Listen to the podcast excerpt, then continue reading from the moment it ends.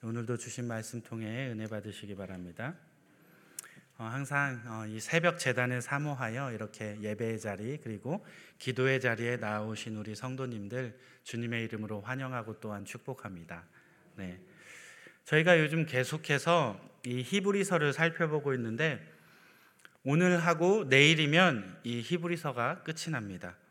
한마디로 이제 히브리서를 거의 다 이제 훑어봤다고 할 수 있는데 우리 히브리서가 어떠한 성격이며 어떠한 내용을 담고 있는지 대충 감이 조금 오시나요? 네, 끄덕이시는 분들도 많으신데, 어. 네, 히브리서가 쓰여질, 쓰여질 이 당시에 이 교회 공동체에 박해와 고난이 굉장히 심했어요. 그래서 낙심한 성도들이 참 많이 있었습니다. 이러한 성도들에게 이 예수님에 대한 믿음을 확고하게 해야 할 필요가 있어서 이제 이 히브리 저사, 저, 이 저자가 히브리서를 쓰게 되었죠. 그래서 어, 이 하나님의 아들이신 예수님에 대해서 소개를 하면서 이 예수님께서는 선지자들보다 우월하시고 그리고 천사보다 우월하시고 또 모세보다 우월하신 분이신데 그 예수님을 우리가 바라보면서 믿음의 경주를 완주하도록 그렇게 권면하고 있습니다. 어, 성경의 이러한 교훈, 어떤 구약에 인용된 말씀들을 가지고 실천적인 권면을 번갈아 가면서 이렇게 제시하면서 결국에는 어, 우리가 우리의 믿음을 그저 믿음으로만 갖고 있는 것이 아니라 이렇게 실천하면서 우리의 삶 가운데 이 말씀을 적용해야 한다라고 쓰여 있는 서신서가 바로 히브리서입니다. 이러한 방법을 이제 그 유대 방법으로 이제 미드라시라고 하는데 쉽게 설명하면 이 적절한 본문 구약의 말씀이죠. 대부분 구약의 말씀이 인용되어 있는데 이 적절한 본문을 인용해서 선포합니다. 그리고 그 말씀에 대해서 해석을 해줘요. 그러면서 구체적인 권면이나 경고를 하죠. 하나님이 가만두지 않으신다. 이렇게 경고를 하면서 성도들의 삶 가운데 직접적으로 이 적용할 수 있도록 그래서 결국에는 이 흐트러지고 무너져 내려가던 성도들을 바로 세우고 그들을 무장시키도록 하기 위해서 쓴 편지가 바로 이 히브리서의 기록 목적이라는 것입니다. 그럼 우리 그리스도인들은 이 히브리서를 읽으며 어떻게 되어야 할까요? 어떻게 돼야 될까요? 네. 기록 목적대로 우리가 정말 든든히 세워져 가고 그저 그냥 머리로 지식적으로 아는 것이 아니라 우리의 삶 가운데 말씀이 녹아져 나오는 마치 운동 선수가 어, 운동을 이제 하면 우승을 바라보잖아요. 그죠? 우승을 기대하면서 열심히 운동하는데 우승하기 위해서 끊임없이 노력하고 인내와 절제가 그에게 필요하듯이 우리 믿음의 경주자들 이제 저와 여러분들이죠.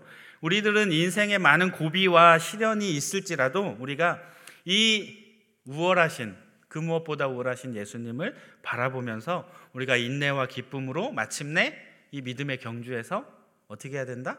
승리해야 한다. 라는 게 이 히브리서의 핵심입니다. 사랑하는 여러분, 우리의 인생길, 믿음의 경주 가운데 예수님을 바라보시면서 오직 인내와 기쁨으로 믿음의 승리를 경험하시는 우리 새벽 성도님들 다 되시기를 주님의 이름으로 축복합니다. 네. 오늘 우리가 살펴본 본문은 12장입니다. 아까 설명했던 이 미드라시 방식에 의해서 구체적인 권면이나 경고를 통해 어, 말씀을 그냥 지식적으로가 아니라 우리 삶 가운데 적용시키고자 하는 부분이에요. 저희 12장이. 그래서 오늘 본문 12장을 조금 더 강조하기 위해서 이 히브리서 저자가 바로 오늘 본문의 앞장 11장에서 믿음의 용사들, 믿음의 선진들에 대해서 막 설명해 주고 있어요. 그러면서 성도들에게 환란 가운데 인내하라고 오늘 말씀 가운데 권면하고 있습니다. 쉽게 말해서 이 11장에서는 어제 다루었던 11장에서는 과거의 믿음의 선진들, 믿음의 표본들에 대해서 쭉 열거해 놓는 한편 오늘 본문인 이 12장에서는 현재를 살아가고 있는 우리들, 우리 성도들이 어떻게 신앙생활을 해야 하는지, 무엇을 바라보고 무엇을 붙잡고 어떠한 마음가짐으로 살아가야 하는지를 우리에게 가르쳐 주고 있는 본문이라는 것입니다. 사랑하는 여러분, 우리가 비록 하나님의 은혜로 하나님의 자녀가 됐어요. 그죠? 그럼에도 불구하고 여전히 우리의 삶은 괴로움과 두려움과 환란과 고난이 찾아오곤 합니다. 그게 바로 우리 믿음의 경주예요. 이러한 환란과 고난 가운데 흔들리지 않고 끝까지 목적한 바를 달성하는 것. 그게 우리가 앞으로 해 나아가야 할 믿음의 경주인데 이러한 믿음의 경주 가운데 우리가 하나님의 뜻을 발견하며 믿음으로 승리하는 방법은 무엇일까요? 오늘 12장에 소개되어 있는 내용. 자, 첫 번째 교훈은 예수 그리스도를 바라봐야 한다는 거예요. 한번 따라해 볼까요? 예수 그리스도를 바라보아야 한다. 네. 우리 1절 말씀을 같이 한번 읽어 볼게요. 시작. 이러므로 우리에게 구름같이 둘러싼 허다한 증인들이 있으니 인내로서 우리 앞에 당한 경주를 하며 오늘 본문 1절이 말하는 이 구름같이 둘러싼 허다한 증인들은 누구냐면 11장에서 뭐막 계속해서 열거됐던 이러한 믿음의 선진들이에요. 믿음의 길을 먼저 걸어왔던 사람들. 그들이 우리의 삶 가운데 증인이 되어 준다는 거죠. 이 성경에 기록되어 있는 믿음의 인물들로 이제 이들이 믿음의 경주를 하는 우리에게 아주 좋은 뭐가 되어 롤 모델이 되어 주고 있다는 거예요. 따라서 11장에서 이 믿음의 사람들을 많이 열거하면서 소개한 것은 그들의 믿음과 그들의 삶의 모습을 우리가 롤 모델로 삼아서 잘 배워서 하나님을 온전하게 섬기는 이 믿음의 경주에 원동력으로서 사용해라, 힘써라 라고 하는 교훈이 담겨 있다는 것입니다. 계속해서 이 1절은 모든 무거운 것과 죄를 벗어버리고 인내로서 믿음의 경주를 하라고 그렇게 권면하고 있습니다. 실제 운동선수가 어떤 복장으로 운동을 하죠? 굉장히 가벼운 옷차림으로, 그죠? 움직이는데 부담되지 않을 만큼. 그렇게 가벼운 복장으로 경주를 하듯이 우리 믿음의 성도들 역시도 이 믿음의 경주를 함에 있어서 이 믿음의 경주에 방해가 되는 여러 요소들, 우리의 죄악들, 우리의 나약하고 연약한 것들을 다 벗어 버려야 한다는 거예요. 이름으로써 믿음의 경주는 그저 순발력을 요구하는 단, 단거리 경주가 아니라 정말 엄청난 인내가 필요해서 지속적으로 우리가 인내하고 무언가를 준비하고 대비하며 해 나가야 하는 이러한 장거리 경주라는 거예요. 이러한 사실을 우리가 깨달아서 우리를 얼매고 있는 죄는 없는지 우리 스스로를 계속해서 돌아보아야 하고 그리고 우리를 짓누르는 죄악에 무엇이 조금이라도 발견될 때마다 어떻게 해야 돼요? 회개함으로 우리의 무거운 짐들을 다 벗어 던져버려야 한다는 것입니다. 그런데 사실 이러한 믿음의 경주를 하기 위해서 이렇게 우리를 가볍게 하는 것도 중요하지만 가장 중요한 건 뭐냐면 사실 우리가 결승점을 바라보면서 이 믿음의 길을 가야 한다는 거예요. 우리가 최선을 다해서 달리는 경주자들, 운동선수 마라토너들을 보면 다른 거 생각할 겨를이 없어요. 막 다른 거 사방팔방 이렇게 바라보면서 이렇게 뛰는 사람이 우승할 수 있을까요? 아, 옆에 누구 지나가네 이러면서 뛰는 사람이 우승할 수 있을까요? 아니요. 다른 걸 보거나 생각할 겨를이 없어요. 믿음의 경주를 하는 자들도 온전하게 예수님만 바라볼 때, 그 예수님만 딱 바라보고 그분만 쫓아갈 때, 우리의 믿음의 경주는 승리할 수 있게 된다는 거예요. 왜냐하면 시대가 바뀌어도 결코 변하지 않는 유일한 우리의 목표이신 예수 그리스도. 우리가 그분을 바라볼 때 우리의 믿음이 지속될 수 있으며 오직 그분을 통해서만 우리의 신앙의 경주가 완주될 수 있기 때문입니다. 우리 본문 2절 말씀 같이 한번 읽어보도록 하겠습니다. 시작. 믿음의 주요 또 온전하게 하시는 이인 예수를 바라보자. 그는 그 앞에 있는 기쁨을 위하여 십자가를 참으사 부끄러움을 개의치 아니하시더니 하나님 보좌 우편에 앉으셨느니라. 아멘. 제가 아까 11장에서 열거했던 열거되었던 아주 많은 믿음의 선진들에 대해서 언급했었는데 이러한 믿음의 선진들 이분들은 정말 case by case로 정말 우리에게 아주 딱 들어맞는 우리 믿음의 경주에 적용할 만한 이러한 교훈과 위로를 우리에게 주었던 분들이 분명해요. 그죠? 우리가 아브라함을 통해서 아, 진정한 믿음이란 무엇인가 배웠죠. 하나님이 기뻐하시는 믿음이란 무엇인가? 우리가 이삭을 통해서 뭐를 배워요? 온유한 마음을 배워요. 우리가 욥을 통해서 뭐를 배워요? 인내를 배워요. 우리의 삶 가운데 고난이 찾아올지라도 내가 교만하지 않고 내가 하나님 앞에 그저 한 필멸자임을 인정하며 하나님은 무조건 옳습니다. 우리를 내려놓고 그러한 아주 믿음의 인내를 우리는 배울 수 있게 되었다는 거죠. 이처럼 이들을 통해서 우리는 헤아릴 수 없을 만큼 아주 많은 위로와 교훈을 얻었습니다. 그런데 사실은 이러한 믿음의 선진들보다 더욱 앞서갔던 사람이 있었어요. 믿음의 선두주자는 따로 있었어요. 그분이 누구냐면 우리의 믿음의 선구자요, 믿음의 완성자이신 우리 예수 그리스도라는 거예요. 예수님께서는 믿음의 경주에 있어서 정말 최고 선두에 서서 믿음의 길을 개척해 내셨습니다. 또 십자가의 승리의 결승점까지 친히 우리 주님께서 완주하셔서 이 믿음의 경주를 끝마치신 분 또한 우리 예수님이라는 거예요. 그렇기 때문에 우리는 예수 그리스도로 말미암아 우리의 믿음을 시작할 수 있었고 우리의 믿음을 완성케 하시는 분은 오직 예수 그리스도 한 분뿐이다라는 것을 우리는 잊지 말아야 한다는 것입니다. 우리의 믿음은 온전히 그분으로 인하여 나아갈 목표를 나아갈 표대를 바라보게 되었고 또 그분으로 인하여 끝까지 우리가 인내하며 믿음의 경주를 마칠 수 있게 되었다는 거예요. 예수님이 계시지 않으셨다면 우리는 구원의 길로 나아갈 그 어떤 방법도 없다는 거예요. 아니, 방법은 있어요. 율법을 다 지키고 죄를 짓지 않으면 돼요. 그런데 그럴 수 있는 사람은 단 한 명도 없다는 것이죠. 우리는 그저 죄인일 뿐입니다. 이러한 죄인이 믿음의 경주에서 승리하는 방법은 뭐라고요? 오직 예수 그리스도. 그분을 바라보아야 한다는 것입니다.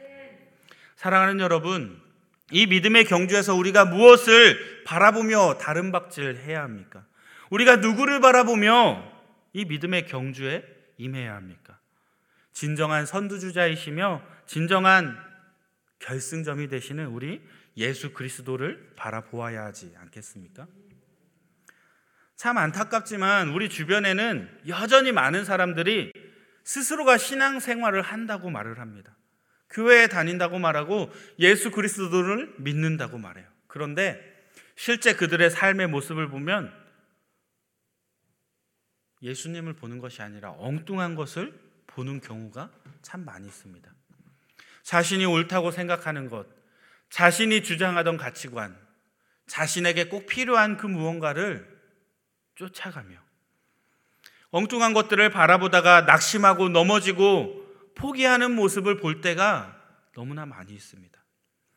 목회자로서 그런 분들을 보면 참 안타까워요. 그런데 그런 분들의 대부분의 마음 속에는 육신의 정욕과 이생의 자랑으로 가득 채워져 있는 것을 보게 된다는 거예요.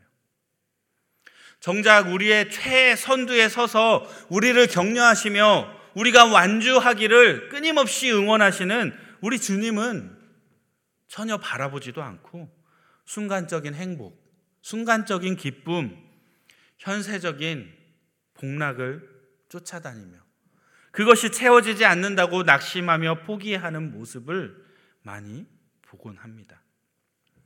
우리가 믿음의 선도주자를 따르지 않고 우리 멋대로 우리가 가고 싶은 대로 그렇게 가다 보면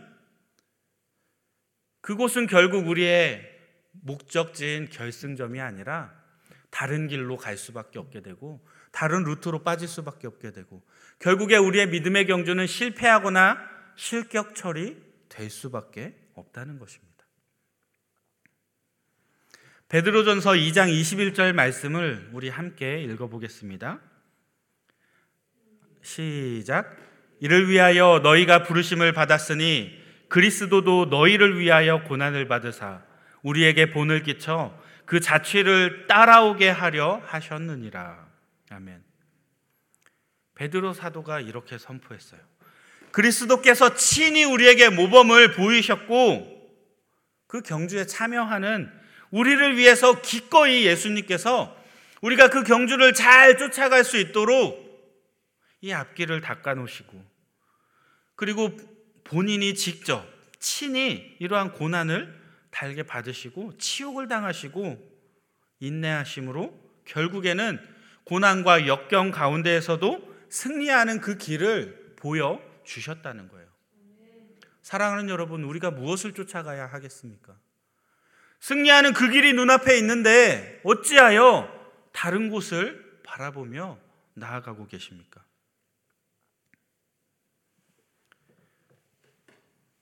그리스도께서 우리에게 친히 모범을 보이셨고 그 경주에 참여하는 우리를 위해서 모든 것을 감당하셨듯이 우리에게 그 모습을 보여주는 것은 무엇이냐면 우리가 혼자가 아니라는 것을 깨닫게 해주시는 거예요. 너 지금 힘들지? 너 지금 외롭지? 고단하지? 그런데 너 혼자가 아니야. 내가 먼저 그 길을 걸었고 내가 그 앞에서 네가 잘 쫓아올 수 있도록 너를 응원하며 내가 잘 보이도록 나를 보고 따라올 수 있도록 내가 이 앞에서 너를 맞이하고 있어. 그게 바로 베드로전서 2장 21절 말씀이라는 거예요. 사랑하는 여러분, 믿음의 경주가 고되고 힘이 드십니까? 고난이라고 생각되십니까? 십자가의 길에 있는 우리는 결코 혼자가 아닙니다. 주님께서 먼저 그 길을 가셨기 때문에 우리의 필요와 우리의 상황에 따라 우리에게 이길 힘을 주시고 우리가 인내할 수 있는 능력을 더해 주십니다. 때로는 말씀으로, 때로는 놀라운 경험으로, 때로는 주변 사람을 통하여 섬세한 도움의 손길로 언제나 우리가 우리에게 주어진 자리에서 승리할 수 있도록 우리에게 힘을 주신다는 것입니다. 이러한 주님의 힘찬 응원에 우리가 반응하며 믿음으로 인내로 이 믿음의 경주를 완주하는 우리 성도님들 다 되시기를 축복합니다. 이러한 믿음의 경주 가운데 우리가 하나님의 뜻을 발견하고 또 믿음으로 승리하는 방법. 두 번째는 공동체를 돌보아 돌보아야 한다는 것입니다. 우리 따라해 볼게요. 공동체를 돌보아야 합니다. 우리 15절 말씀인데요. 같이 한번 읽어 볼게요. 시작. 너희는 하나님의 은혜에 이르지 못하는 자가 없도록 하고 또 쓴뿌리가 나서 괴롭게 하여 많은 사람이 이로 말미암아 더럽게 되지 않게 하며 아멘. 올림픽에 나가서 이 금메달을 따는 선수들이 겉으로는 굉장히 화려하고 영광스럽게 보일지 모릅니다. 그런데 그 이면에는 부상도 있고 정말 고통스러운 훈련을 인내하고 그리고 극복하는 과정이 반드시, 반드시 있다는 것입니다. 영광스러운 승리의 면류관, 그 면류관을 우리가 얻기 위해 달려가는 우리 신앙의 경주에서도 마찬가지입니다. 우리가 이 길을 가기 위해서는 우리가 훈련받고 극복해야 할 이러한 요소들이 분명히 존재한다는 것입니다.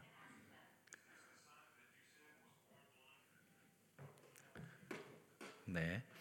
하지만 이 신앙의 경주는 결코 혼자만 달려가는 것이 아니라 공동체 안에서 이 서로가 도와주면서 서로가 혹 누군가 넘어지면 일으켜주고 누군가 뒤처지면 뒤에서 밀어주고 앞에서 끌어주는 그래서 더불어 함께 달려가야 하는 길이 바로 우리 신앙의 경주라는 것입니다. 그렇기 때문에 히브리 기서는 히브리서 기자는 오늘 본문 12절 말씀처럼 하나님의 은혜에 이르지 못하는 자가 없도록 낙오되는 자가 없도록 공동체를 잘 돌보아야 한다라고 권면하고 있는 것입니다. 또 신앙 공동체 안에서 이 쓴뿌리가 생겨서 사람들을 더러운 죄로 오염시키지 못하도록 교훈하고 있습니다. 이러한 쓴뿌리를 완전히 뽑아버려서 음행과 더러운 또 망령된 행위의 열매가 맺히는 것을 방치하지 말라고. 그래서 무던히도 주변을 내 이웃을 그리고 공동체를 돌보라고 권면하고 있습니다. 쉽게 말하면 우리가 하나님의 은혜에 거슬러서 살아가다 보면 예수 그리스도를 바라보는 게 아니라 엉뚱한 것을 바라보다 보면 쓴뿌리가 나서 나 자신만 상처받고 나 자신만 손해보는 것이 아니라 공동체, 주변 사람들에게도 악영향을 미치게 된다는 거예요. 더 나가서 그들이 공동체를 돌보기는 커녕 그리스도의 십자가와 복음마저도 조롱당하게 만든다는 거예요. 그리고 결국에 공동체원들이 하나님을 떠나도록 그렇게 큰 죄악에 빠지게 된다는 것입니다. 오늘 16절 말씀에는 이런 유형의 대표적인 인물로 이 야곱의 형인 에서를 소개하고 있습니다. 그는 장자였지만 장자의 명분을 아주 가볍게 여기고 팥죽 한 그릇에 팔아 버렸던 어리석고 망령된 자로 표현하고 있습니다. 오늘날로 따지면 우리에게 주어진 이익만 쫓다가 내 눈앞에 닥친 그 급한 그 무언가만 바라보다가 영적인 축복을 모두 상실하게 되는 거예요. 그리고 여기저기 상처를 주면서 동생을 핍박하고 그러한 어리석은 죄인의 모습 그게 에서의 모습으로 표현되고 있습니다. 오늘날 교회 안에도 서로 화평하게 하며 거룩함으로써 공동체를 세워 나가기보다 육체의 정욕에 따라 행동하고 당을 짓고 서로 시기하고 미워함으로써 주님의 이 몸된 교회를 파괴하는 이러한 어리석고 망령된 모습의 사람들이 존재한다는 것입니다. 혹시 우리의 모습이 그러한 모습은 아닌지 이 시간 돌아보셔야 합니다. 히브리서 저자는 14절에서 이러한 이들을 향하여 아주 강력하게 경고합니다. 모든 사람과 더불어 화평함과 거룩함을 따르지 않으면 어떻게 되냐면 아무도 주를 보지 못하리라. 바꿔 말하면 이런 사람들은 결코 구원받을 수가 없다는 거예요. 아주 무서운 말이죠. 아주 강력한 경고의 메시지입니다. 사랑하는 여러분, 이러한 경고를 엄중히 받으시고 우리 자신이 정말 그리스도 안에 머물고 있는지 우리가 예수 그리스도만 바라보고 지금 신앙의 경주를 이어가고 있는지 늘 돌아보고 회개하여야 합니다. 그리고 하나님의 은혜를 늘 되새김으로 믿음의 경주를 계속해서 감당해 내시는 우리 복된 제자 광성교회 성도님들 다 되시기를 주님의 이름으로 축복합니다. 우리 함께 기도할게요. 우리가 이 시간 기도할 것은 어, 우리가 정말로 예수 그리스도만 바라보고 믿음의 경주를 해 나아갈 수 있도록 성령 하나님 우리를 주장해 달라고. 우리가 다른 것 세상의 것 바라보지 않고 오직 예수님만 바라보게 해 달라고. 그리고 내가 나 자신만 생각하는 것이 아니라 공동체를 돌보고 내 이웃을 돌보고 세런을 돌보고 내 가족을 돌보고 교회에 소외받는 한 사람 한 사람을 돌보, 돌보아서 정말 하나님의 은혜에 이르지 못하는 자가 없도록 주님의 몸된 교회를 세워나가는데 나의 헌신이 나의 믿음의 경주가 함께 지속되어 질 수 있도록 우리 그것을 놓고 함께 기도하도록 하겠습니다. 다 같이 기도합니다. 사랑해 주님 감사합니다. 우리의 삶 가운데 찾아와 주셔서 우리를 변화시켜 주시는 주님, 우리를 당신의 자녀로 택하여 주시고 택한 백성 삼아 주셨음에 감사와 영광을 돌립니다. 주님 우리가 믿음의 경주를 함에 있어서 오직 주님만 바라보기 원합니다.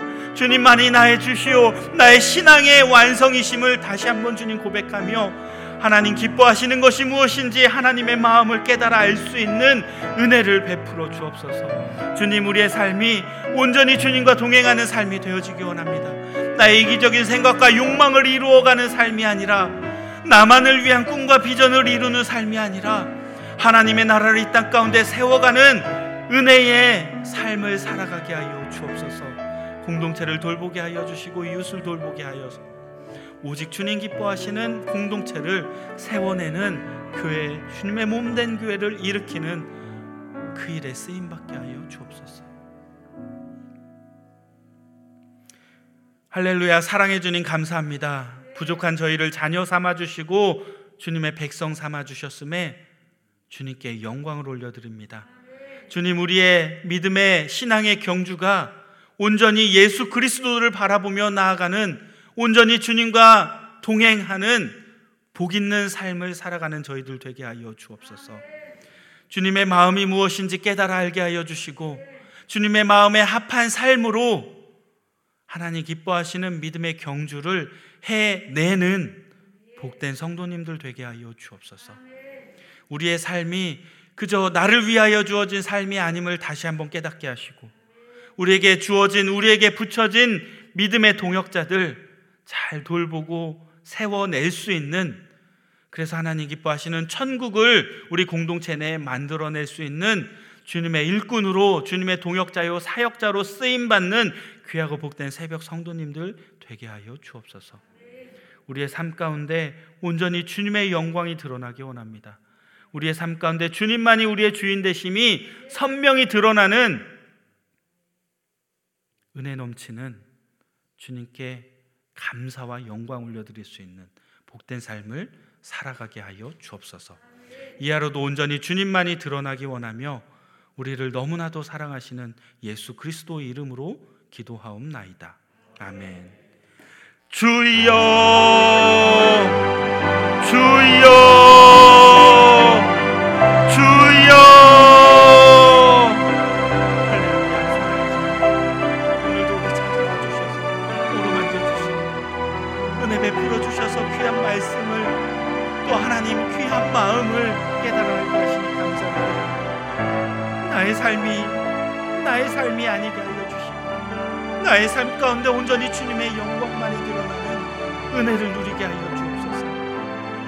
주옵소서. 주님과 동행하는 삶이 얼마나 복된지 다시 한번 깨닫게 하여 주시고 우리에게 보여주셨던 믿음의 선진들의 귀한 교훈들이 그저 지식적으로 머릿속에 새겨지는 것이 아니라 우리의 마음판에 새겨져서 우리의 삶이 하나님 기뻐하시는 삶이 되게 하여 주옵소서. 우리의 삶을 온전히 조장하여